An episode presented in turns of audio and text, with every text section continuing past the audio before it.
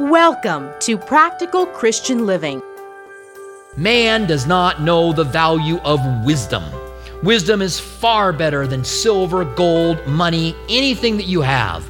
Man doesn't know the value of wisdom. Wisdom is doing the right thing at the right time. Wisdom is knowing what to do in each situation.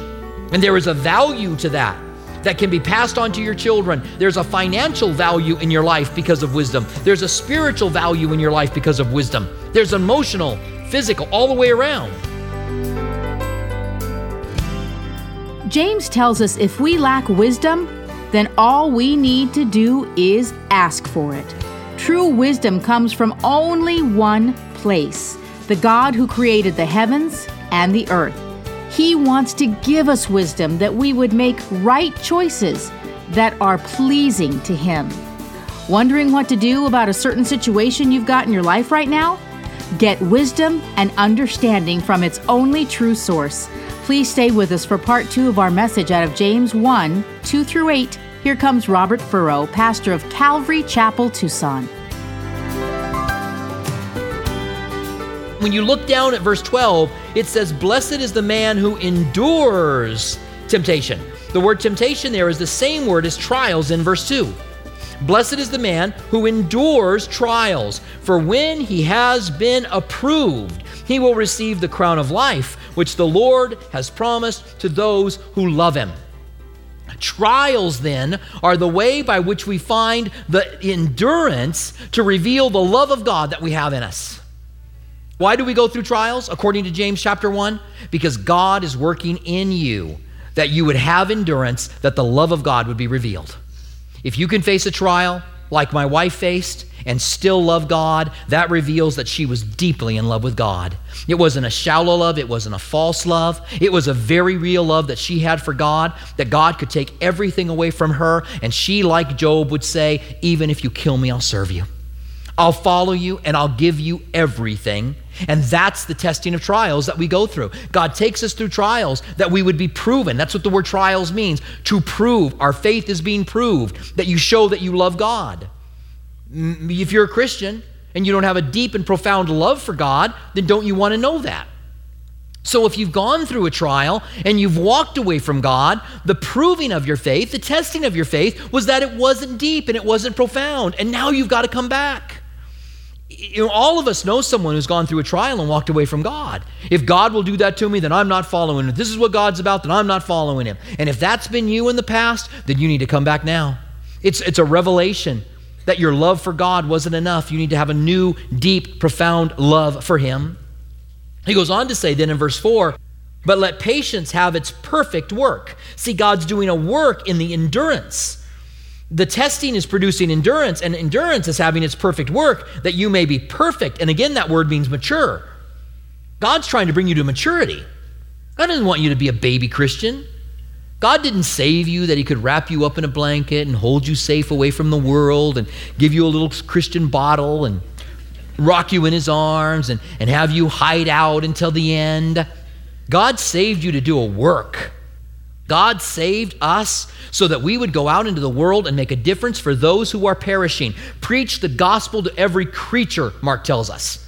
I love that word it uses creature. It means animal, it means creature. It means, you know, preach the gospel to your dog. I don't know whether it'll go to heaven or not, but it gives you a good opportunity.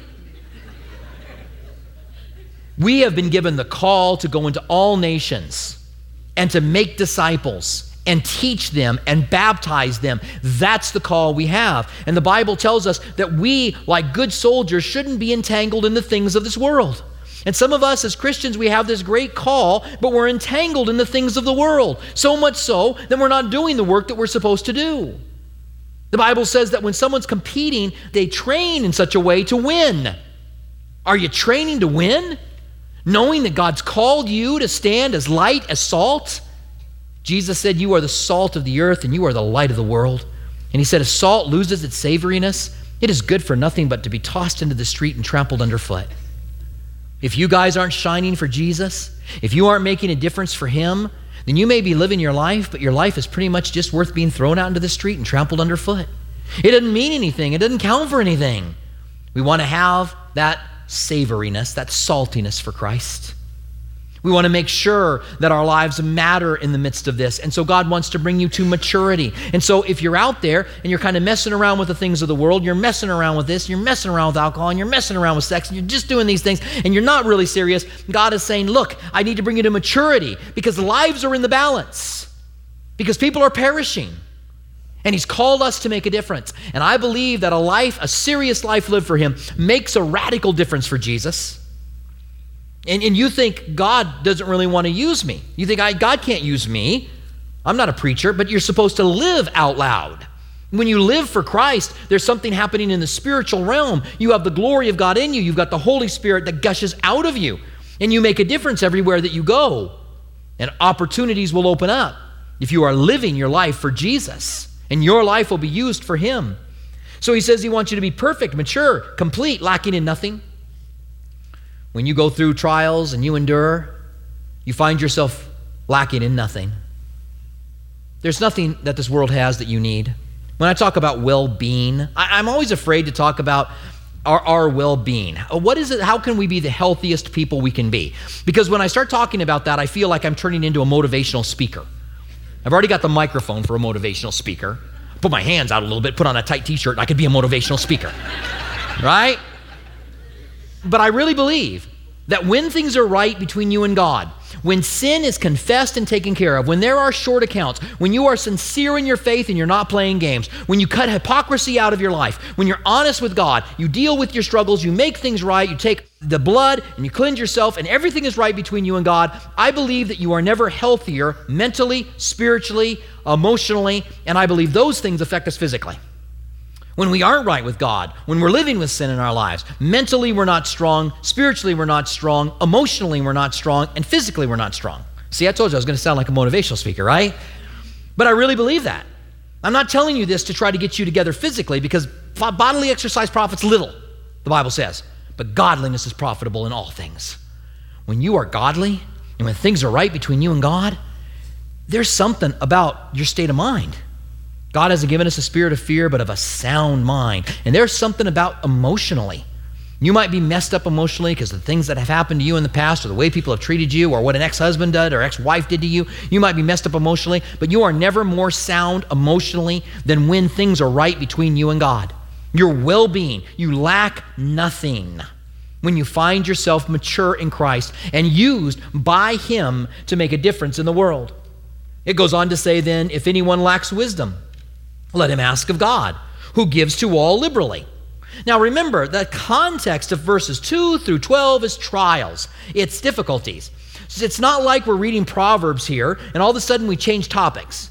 He's saying, in the midst of your trial, if you lack wisdom, then ask God because God gives liberally. I love that God gives liberally. God doesn't just give a little bit here and a little bit there. Lord, I want a little wisdom. Okay, here's a little wisdom. Turn with me to Job Job uh, 28. I want to read you a passage on wisdom here. I, I, went back and forth between Proverbs 3 and Job 28 to, to go to and read. Job is a big book in the Old Testament, so you should be able to find it. It's in front of Psalms. If you can't find Psalms, I don't know how to help you. Job 28. Keep a finger or a ribbon there in, uh, in James. Job is one of the poetic books. I don't know if you know that or not about the book of Job. It's like Psalms and Proverbs, it's poetic. And, and if you've never read Job or you've never sat down to read through it as a poetic book like you would Psalms or you would Proverbs, then do that. It's great.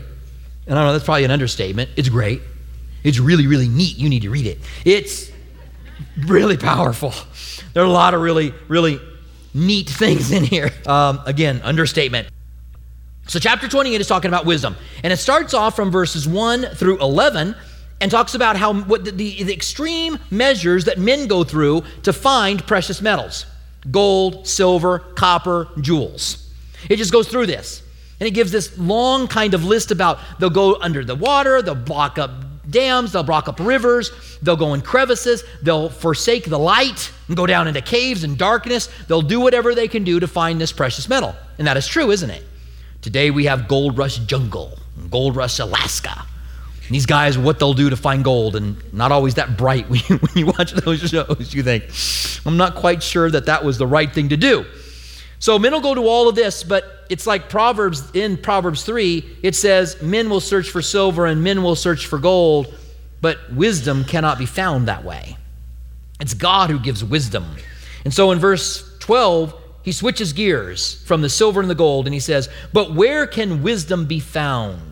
And where is the place of understanding? Man does not know its value.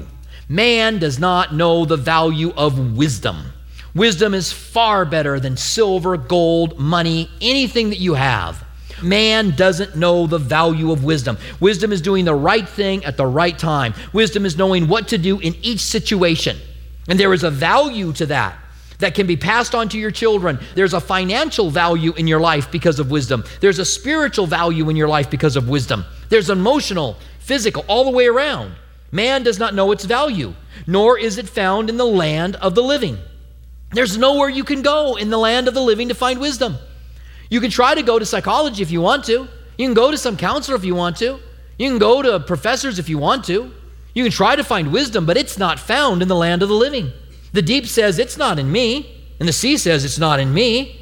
It cannot be purchased for gold, nor can silver be weighed for its price.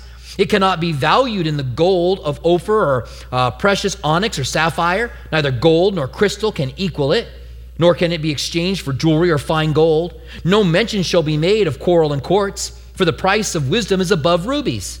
The topaz, it cannot be equal, nor can it be valued in pure gold. From where then does wisdom come? And where is the place of understanding? It is hidden from the eyes of all living and concealed from the birds of the air destruction and death say, We have heard a report about it with our ears. God understands its way, and He knows its place. For He looks to the end of the earth and sees under the whole heavens. God, verse 23 says, God understands its ways. There is no place that you can go to to gain wisdom on this earth. There's no how to book you can read. There's no self help book that you can read. There's no way on earth you're going to find wisdom because it has been hidden from man. There's only one that you can go to to find wisdom. Before we read the rest of this verse in James, do you believe that? Do you believe that God is the only one who can give you wisdom? That there is wisdom with God and there is wisdom with no other. There's no place you can go, there's no place you can turn. There's on any any program that you can purchase that's going to give you wisdom. It is only found in God. And it makes this then all the more powerful. If anyone lacks wisdom, let him ask of God, who gives to all men liberally and without reproach, for it will be given to him. I think that God loves nothing more than when you and I say, Lord, I want wisdom. I want to make the right choices in my life. I want to make the right choices when I'm tempted. Who's not tempted? I want to make the right choices when I'm tempted. I want to make the right choices when, when, I, when I have decisions to be made. And God says, Ask me. I'll give it to you liberally. I found myself in the car on the way to church tonight thinking about this and stuck in traffic. And I bowed my head because it wouldn't be wise to drive with your eyes closed. I was, but in, in traffic. And I prayed that God would give me wisdom, believing that God will give it liberally. In fact, wouldn't it be good to pray that right now? Just right now? Let's pray. Father, we come before you as we hear these words. And you said, if any of us lack wisdom, ask and it will be given liberally. Well, Lord, we lack wisdom. If it can't be found anywhere we go here on earth, if it can't be found under the water or in the ground or anywhere, if the, no bird has ever seen it, it's just hidden away, then you give it, then Lord, give it to us. Fill us with wisdom. Let us make the right moves. Let us stop being foolish. Let us stop turning to the things that can't satisfy and can't fulfill and find those things that really come from a life that is well lived and a life that has wisdom. And so, Lord, we join together and believe that you are going to give it. And everyone who agreed said, Amen. Amen. Now, the very next verse I've always wished wasn't here. Because you pray, you read for like if, if you lack wisdom, then ask God, He's going to give it liberally. And I like the word liberally; it means He's going to give it. He doesn't hold back. God's not going to parse out a little wisdom here and a little wisdom there. He says, if you ask, you're going to get it. And then it says, and without reproach, and it will be given to him. God doesn't reproach to give it; He gives it. But let him ask in faith without doubting, for he who doubts is like a wave of the sea, driven and tossed by the winds. And let no man suppose that he will receive anything from the Lord. So here's what happens to me I read ask and God's going to give you liberally. So I say, Well, Lord, give me faith. And then I read that if you doubt, you're not going to get it. And I go, Is God really going to give it to me? Oh, there. Now I'm not going to receive it, right? Have you guys done that with this passage before? I'm like, Lord, why did you put that right after that? I wasn't even thinking about doubting until you said, If I doubt, I can't receive it. Now I doubt it and I'm not going to receive it. But he's not talking about doubting in the sense of, I wonder if God's going to give it to me, or I don't think that God's going to give it to me. Those are the fiery darts the enemy sends into our minds, and the shield of faith can put those out. He's talking about a life. The person who lives in faith is a person who says, God's going to give me, God's going to give me wisdom, and therefore I don't need to run here and I don't need to run there. I don't need to run over to this person. I don't need to run over there. I don't need to try to go get this handled. I know get that handled. When you say, Lord, I believe you're going to take care of me and I trust in you, then and I believe you've said that if I give, it will be given unto me, and give and the open the windows of heaven will be opened up. And now you're running around trying to solidify your finances. It's like, okay, God, will you help me? And then you run around and try to do it. That's the double-minded man. That's the man that doubts. The person that doubts is the person who says, Lord, will you give me wisdom? And they call, up, I need to make an appointment with this uh, worldly psychologist so that they can help me out. That's a double minded man. You doubted God by your actions. You didn't trust that He was going to give you wisdom.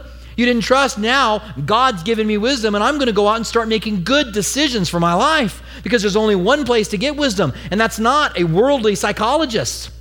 Blessed is the man who walks not in the counsel of the ungodly, nor stands in the way of sinner, nor sits in the seat of the scornful. Psalms 1 says, 1 1, by the way. Blessed is the man who does not sit in the seat of the or, or counsel from the ungodly person. But we run around as if we can find it over here, we can find it over there, we can find it over here, and we're double minded in all of our ways. We're tossed to and fro. That's what it goes on to say. It says, But let him ask in faith, verse 6, not doubting. For he who doubts is like a wave driven and tossed by the wind. See, it's your lifestyle. It's when you ask God to do something, but you don't trust him to do it. So you run over here to hedge your bets. And that toss to and fro doesn't have to just be about wisdom, it could be about anything, any area of life. You say, I believe this, and you begin to live by faith, but I'm going to hedge my bet over here and do this. And all of a sudden, you're tossed to and fro. You're unstable. Let not that man think he will receive anything from the Lord. Will God give anything to the person who doesn't live by faith? Anything to the person who runs around saying, Yeah, I'm going to ask God for this, but then I'm going to go out here in the world and do this? By your very actions, you're showing you don't really have faith. The person who has faith says, I'm going to pray and I'm going to trust God and I'm going to believe that He's going to give wisdom. And there's a stability to that. And the wisdom comes. It goes on to say in verse 8, He is a double minded man. He's unstable in all of his ways. It's not just in the ways of wisdom that he's unstable, but he's unstable in them all because he doesn't trust God in the midst of a, of a trial. It's like the person that says, God, give me wisdom for this trial I'm facing. But then you roll up your sleeves and you go and you try to fix it all over the place. Instead of simply saying, Okay, Lord, what do I do? I've asked you for wisdom in the midst of my trials. Now, what do I do? And with a quiet, calm, trusting in Him to give you endurance, to take you through, to make you mature, to make you perfect, to make you lacking in nothing. Instead, double minded, unstable in all your ways. It says, Let the lowly brother give glory in exaltation, but the rich in, in humiliation. Now, we're going to cover that next week. We're actually going to stop in verse 8. Um, we'll cover there to, to, to 12 next week, and we'll continue to talk about clues God gives us to overcoming wisdom. I mean, excuse me, clues God gives us to overcoming trials. What are those clues we've received so far? Number one, our attitude. Consider it joy when you encounter various trials. Letting the peace of God and the joy of God be a part of us even when difficult times face us. Knowing that those trials are going to shake us and going to really take it through. Number two, knowing that God is working through a trial. Number one, consider it joy. Number two, knowing that God is bringing you to maturity through trials, that He's bringing you endurance through those trials. And number three, if you lack wisdom, and again, who, who here doesn't lack wisdom? We all lack wisdom. Who here makes the right decisions all the time? I'm wondering. Anybody? Because I don't. I'm far from it, by the way. I don't. But if you lack wisdom, ask of God, and God gives us. And if we'll have that joy, if we'll know God's working in the midst of our trials, and we'll ask God to give us wisdom, then we're on our way to enduring through those trials. We're on our way for those who have been an example to us. I'll close with this story. I had opened with, with, with the story of my wife and the joy that she found even in the last days of her life, even though she had so much to live for. Paul, Silas, were preaching in, in the streets of Philippi, They found themselves arrested, beaten with rods, which, by the way, is not fun. They lay their backs bare and they take rods and they beat you with them. They were beaten with rods.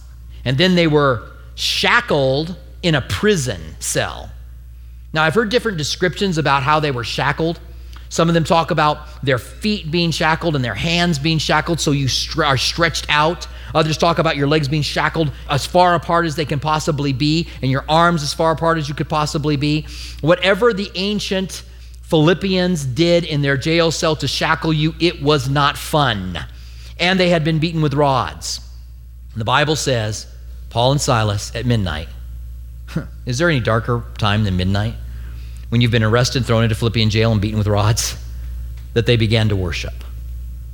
They began to sing. And the Bible says the other prisoners were listening to them. How, how do you find the joy to sing in the midst of a trial like that? It's supernaturally given, isn't it? But you know, the Bible says that the prison was shaken and the shackles fell off of their arms and the doors swung open. In the midst of that worship, in the midst of the trial, they found freedom, but not for them. It wasn't so they could run out of, out of the prison. When the warden came out, he looked in and he saw that the jail was opened and prisoners were gone. He pulled out a knife to kill himself. Because if you're a Roman guard and you allow someone to escape, you receive the punishment that they were supposed to receive. And the Romans were not nice people when it came to the way they treated prisoners. And Paul said, Stop! We're all here. God had not opened the door so that they could leave. But they were in prison, but God opened the door so this Philippian jailer could walk in. And when he found out that Paul was there, the Philippian jailer said, What must I do to be saved? And Paul shared with him to believe and his entire family to believe and baptized them, and they gave their lives to Jesus. In the midst of the trial, they were used by God. That's God's goal for us. That's why we go through trials, that we would have the right heart, that we would be worshiping Him, that we would consider it all joy, not some fake little giggly thing, but real, profound, deep joy in the real of deep, profound trials, and people will get saved. Christ will be lifted up, and people will say, What must I do to be saved? Stand with me, would you, and let's pray together. Father, we want to thank you again as we look at these trials. And it's been said that if you're not going through a trial now, you will be. We do believe that, unless you come for us today, and we opt for that, Lord. Come quickly, Lord Jesus. Come now. But Lord, we, uh, we want to serve you faithfully. We want to have things right with you. We want the wisdom that you give to be able to overcome the trials that we face, and that we might do good, even as Lisa did good, even as Tim did good, even as Louis did good even as Paul did good. We want to face our trials, see you glorified, that we could be complete, lacking in nothing, and endure that the love that we have for you would be revealed as we make it through those trials. And we thank you for this. In the name of Jesus, we pray. Amen. Thank you for joining us for Practical Christian Living with Robert Furrow. We hope that our verse by verse studies truly help you to see that God is real. He wants a personal relationship with you, and His Word is life changing. If you'd like to hear more of Robert Furrow's teachings, visit calvarytucson.com. For our local listeners, we invite you to join us at one of our two campuses. Our East Campus at Speedway and Camino Seco meets Saturdays at 6 p.m. and Sundays at 9:45 a.m. Our West Campus, south of Palo Verde and I-10, meets Sunday mornings at 8:30 and 11 a.m. Our midweek service times are Wednesday evening at 6 p.m. at our East Campus and 7:15 p.m. at our West Campus. If you prefer, you can watch our service at live.calvarytucson.com and also on our Facebook page and YouTube channel. Our online campus is available during East Campus service times. If Practical Christian Living has blessed you and you'd like to donate, please visit pclaz.org. That's pclaz.org, where you can make a secure one time donation or sign on to become a monthly partner on a reoccurring basis. Have you accepted Jesus into your life, or do you have questions about salvation? We'd love to hear from you. Email us at saved at calvarytucson.com. And don't forget to follow us on social media Instagram at Calvary Tucson or Facebook at Calvary Chapel Tucson.